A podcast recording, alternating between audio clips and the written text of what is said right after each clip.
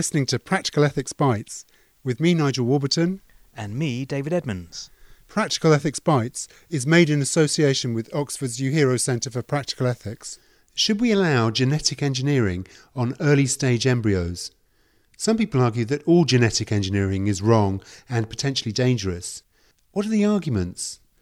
Here's Tom Douglas. Tom Douglas, welcome to Practical Ethics Bites. Thanks very much. It's uh, great to be here. The topic we're going to discuss today is genetic engineering. Now, genetic engineering can take place in a number of different fields.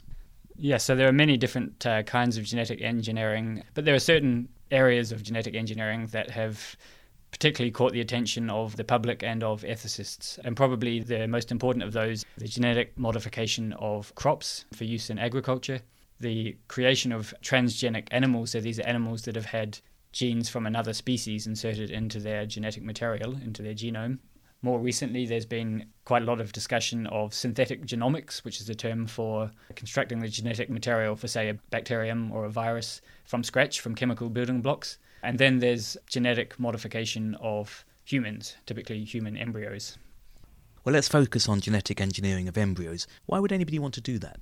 So, probably the most pressing reason, or the reason that's motivating scientists most at the moment, is research. So, scientists might be interested in inserting or deleting certain genes in a human embryo to see how that affects the development of the embryo. So, for example, scientists might be studying causes of early miscarriages. So, when pregnancies fail to continue because the embryo dies at an early stage, and they might suspect that a certain gene is implicated in causing these miscarriages.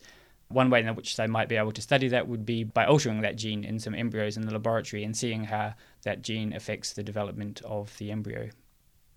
It's obviously a very controversial area, genetic engineering of embryos, and I just wondered what kind of moral problems it throws up.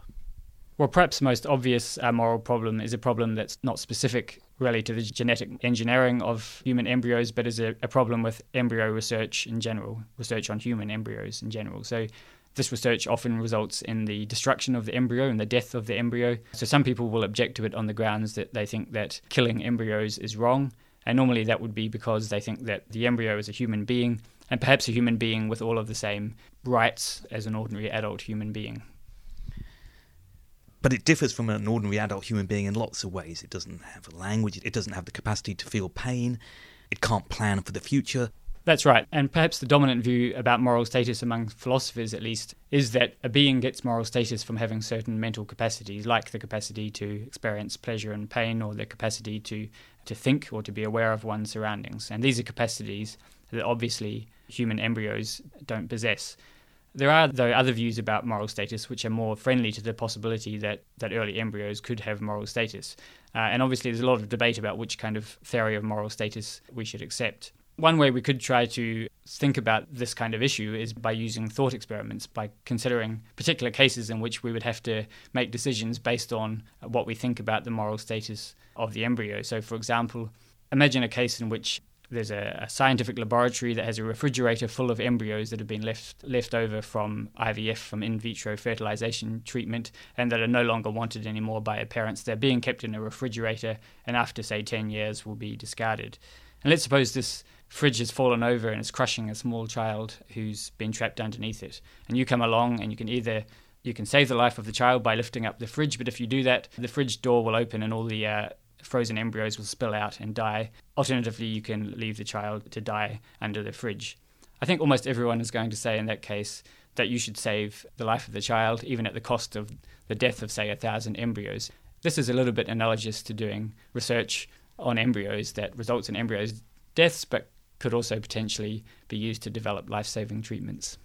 And that intuition suggests that if an embryo has any moral status at all, it has such a negligible moral status that even thousands of these embryos are not worth a single ordinary human life. Yes, that's what that kind of case I think would suggest. I guess one problem people have with genetic engineering is that they worry that it's going to lead down a slippery slope to designer babies. We hear a lot about that in the newspapers that will end up creating these Frankenstein monsters. Yes, that's right. So, pr- probably many people who object to embryo research of the sort that we've been discussing don't really have a problem with that research itself, but what they're worried about is what it might lead to. Particularly, they're probably worried about the possibility that rather than simply performing research, genetic modification research on early embryos in the laboratory, interventions will be done on early embryos, and then those embryos will be carried to term and will become children and adults that have been genetically modified. And is that feasible? Is that possible that we can genetically modify embryos and, and create different types of beings? So it's a little bit difficult to know exactly what's feasible and what's not because of the fact that at the moment in most places there are heavy restrictions on what kinds of embryo research and genetic modification of embryos can be done. But based on uh, research that's been done in animals and research that has been done on early human, uh, human embryos, it certainly is possible to alter the genetic material of a human embryo in certain ways. In principle, at least, it will be possible to bring some of these genetically modified embryos uh, into, into existence. And why would scientists want to modify an embryo which would then subsequently come to term?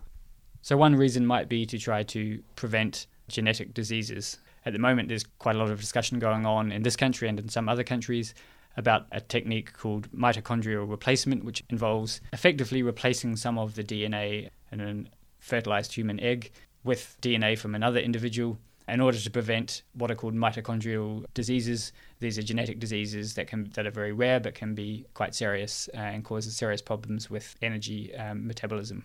It's difficult to imagine anybody could object to that kind of genetic engineering. There you are doing a bit of genetic alteration, and as a result, a baby is born without a very debilitating condition.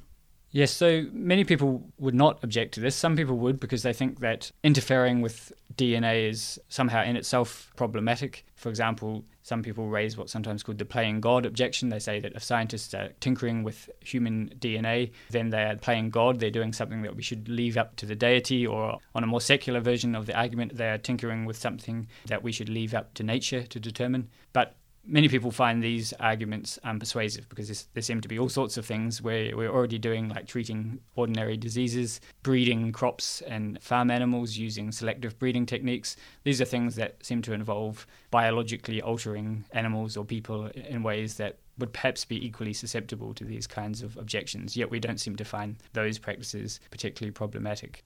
But again, probably a lot of the people who would want to object to something like mitochondrial uh, replacement would really be thinking not necessarily that this in itself is problematic, but would be worried about similar techniques being used to do more controversial things in the future. And what might those be? One can imagine one could change an embryo so that a more intelligent baby was born, or a better looking baby, or a taller baby, or a baby with better linguistic skills. That feels a bit more yucky. Yeah, so those are precisely the kinds of things that many people would be concerned about. Often, philosophers and others who have worked on, on these questions draw a distinction between gene therapy on the one hand, which is genetic engineering for the purposes of preventing or treating diseases, and genetic enhancement, which is using genetic engineering to go beyond merely treating and preventing disease, to bring about characteristics that don't necessarily have anything to do with, with health or disease. That kind of genetic engineering just feels intuitively more uncomfortable. How seriously should one take the feeling that I've got, and I suspect many people will have, that there's something a bit, ooh, something a bit sci-fi about that, something a bit um, discombobulating. So that's an interesting question and one that has been discussed in the context of this debate. In general, it seems that we wouldn't normally think that the mere fact that some people find something a bit shocking or disgusting or have a, what's been called a yuck reaction would be on its own a kind of sufficient justification to say this is ethically problematic or this is something that should be prohibited. So, for example, many people have a yuck reaction to homosexuality or to displays of affection within mixed race couples on the street. And we wouldn't think that these kinds of yuck reactions are a good reason to say forming a mixed race couple is wrong or homosexuality is wrong or that these things should be prohibited. So it seems like a yuck reaction on its own isn't going to be a sufficient justification. But perhaps the yuck reaction is at least a reason to think are there any good arguments that would kind of be consistent with this reaction or would buttress this kind of emotional reaction in some kind of way? And are there? So there are many arguments that people have made against genetic enhancement and in some cases gene therapy as well. Whether those are convincing arguments is another question. I guess at some stage it might be very cheap to do this kind of genetic engineering, but there might be a period in which it's quite expensive and only the wealthy can do it, and the wealthy will end up with really good looking, intelligent kids, and that will only exacerbate inequalities. Is that one objection to this kind of genetic engineering? Yes, it is. So there are concerns about unfairness or injustice that might come about as a result of genetic engineering and particularly unequal access to genetic engineering. So suppose this is very much speculation at the moment, but suppose that it became possible to increase the chances of, of your child being very intelligent through some form of genetic engineering or improve the physical appearance of your child through some form of genetic engineering. These might seem to be alterations that would be a benefit for your future child, for the individual who is going to be produced as a result of this genetic engineering, but they might seem to be disadvantageous for other children that are being born without genetic engineering, for example. To some extent, being physically attractive or being intelligent are goods that place other individuals at competitive disadvantage when it comes to finding a partner or finding a job, for example. How serious those problems are might depend on how widespread access to these technologies is. So, if virtually everyone could take advantage of these technologies, then perhaps the problems would be mitigated. But there's also questions about the amount of weight that we should give to these concerns relative to other considerations. So, for example, concerns about unfair distribution of goods could also be raised in relation to many kinds of education that some people can afford and other people can't afford. Certainly, those concerns provide strong reasons to try to give everyone access to these advantageous kinds of education, but it's not possible to ensure complete equality of access. Nevertheless, many people would probably think education is a good thing, even though it maybe has some tendency to increase inequality because some people can take more advantage of it than others, because we think that education generally makes everyone better off. Perhaps the fact that one person can afford some especially effective kind of education actually is to the advantage of other people who can't afford that education because, for example, it helps to speed up scientific progress or improves human productivity in general. So, so you might think that even if some of these forms of genetic engineering would, despite our best efforts, have some kind of tendency to produce inequalities. Concern about those inequalities might, in some cases, be outweighed by a general tendency to benefit humanity. Is there a conceptual distinction one can draw between improving oneself through going to a good school or going to a good university or trying really hard and reading lots of books and improving a human being by tinkering with their embryo? Well, I think there are lots of differences between the two scenarios that you just gave. So, if you try to improve yourself through education, then you obviously have to exert effort in a way that you don't have to if you just are the beneficiary of some kind of genetic engineering procedure that was performed on you or on your precursor prior to your birth. But perhaps a more a closer analogy would be between things that parents might do to genetically improve their embryos through genetic engineering and things that they might do to try to improve the life prospects of their future child in other ways, for example, by eating well during pregnancy or avoiding toxins during pregnancy, or things that parents might do, early childhood education, things that parents might do to try to bring about certain kind of characteristics in their future child, which to some extent rely on the efforts of the child. But if we're talking about a very young child, we might think there's not really so much of a difference between that kind of case and genetic engineering. One concern might be that the human race has got to where we've got so far into the 21st century without genetic engineering, and it seems a bit risky now to start tampering with our embryos and with our genes, and who knows what might happen. Isn't it best just to leave this stuff well alone?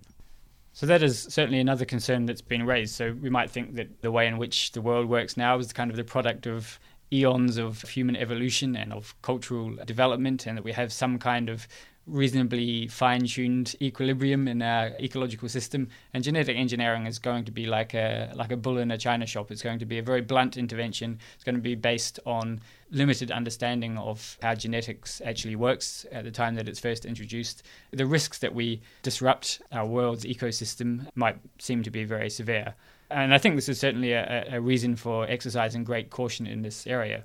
But I think we also have to be careful not to be too idealistic about our current status. It's actually a bit misleading to say that our current state is one of a fine tuned kind of equilibrium. In fact, evolution is a kind of blind process that comes up with kind of ad hoc piecemeal solutions to problems as they arise. And you might think that actually the kind of evolution that's been going on in human history has not left us particularly well equipped to deal with modern society, which is very different from the society in which we evolved. So there are various reasons for thinking that the kind of current state of things in the world is maybe not as perfect as some ways of uh, looking at it would suggest. If that's the case, then there might be at least some reason to think that there could be certain aspects of human life that could be improved through kind of judicious and cautious use of genetic engineering technologies.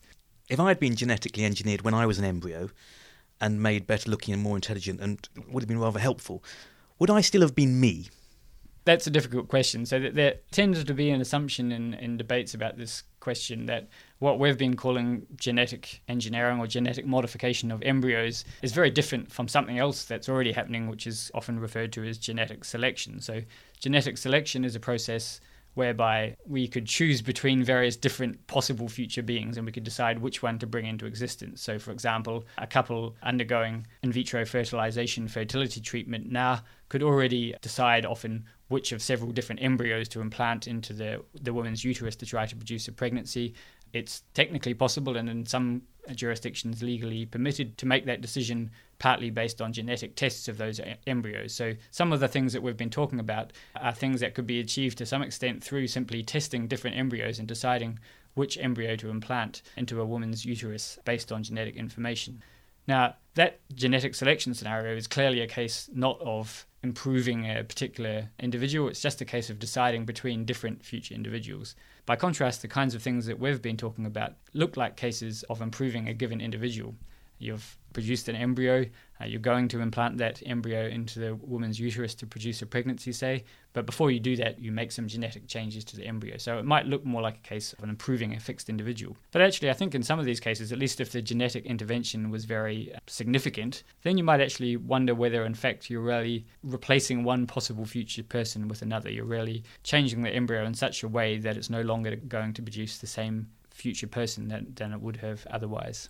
And the question is would that matter? Would it matter that you're changing the identity of the person you're creating?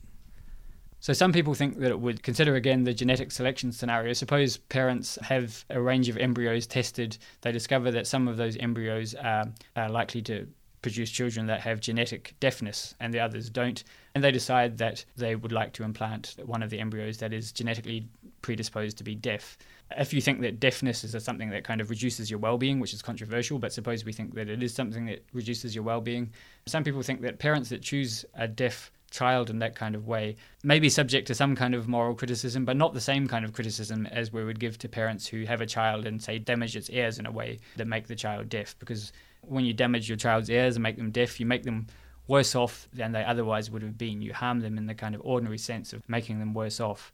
By contrast, if you select a deaf embryo in preference to an embryo that's going to give rise to a normally hearing child, you're not actually making that future deaf person worse off than they otherwise would have been because they otherwise wouldn't have existed. If you had chosen otherwise, you would have had a different child. Some people think that that makes a difference. Other people suggest that there's no important difference between these cases. If we think that these genetic modification cases, cases where we modify an embryo, affect the identity of the future child, if they affect which future child comes into existence, then from a moral point of view or an ethical point of view, we should think of these genetic modification cases as just like genetic selection cases, just like cases where we're choosing between different possible future children. And as I mentioned earlier, some people think that those kinds of cases are, are importantly different from cases where you harm or benefit a given child. It's already a highly charged area, genetic engineering. But presumably, with advances in science and technology, it's only going to get more controversial. I think that's certainly right in, in the short term. The scientific possibilities will increase. The kinds of things that scientists and eventually clinicians want to do with these technologies will expand, and so the debate will probably become more intense. I'm a bit optimistic that in the longer term, though, maybe the debate will calm down a little bit. I have the impression that a lot of the concerns that are raised about genetic modification at the moment are based on the idea that there's something very special about genes because genes somehow determine who we are in a way that, say, environmental influences don't. But I think that actually genes are just one influence on who we are, and that probably pursuing some of these technologies will show us that. We'll see that there are actually great limits to what can be done with genetics, and that it's not the sort of all powerful force that some people may be inclined to think it is. And if that's the case, then maybe eventually we'll start to see genetic interventions as something more like ordinary medical treatments or ordinary cultural developments that we use to change our lives. Tom Douglas, thank you very much. Thanks very much for having me. For more Practical Ethics Bites, go to www.practicalethics.ox.ac.uk.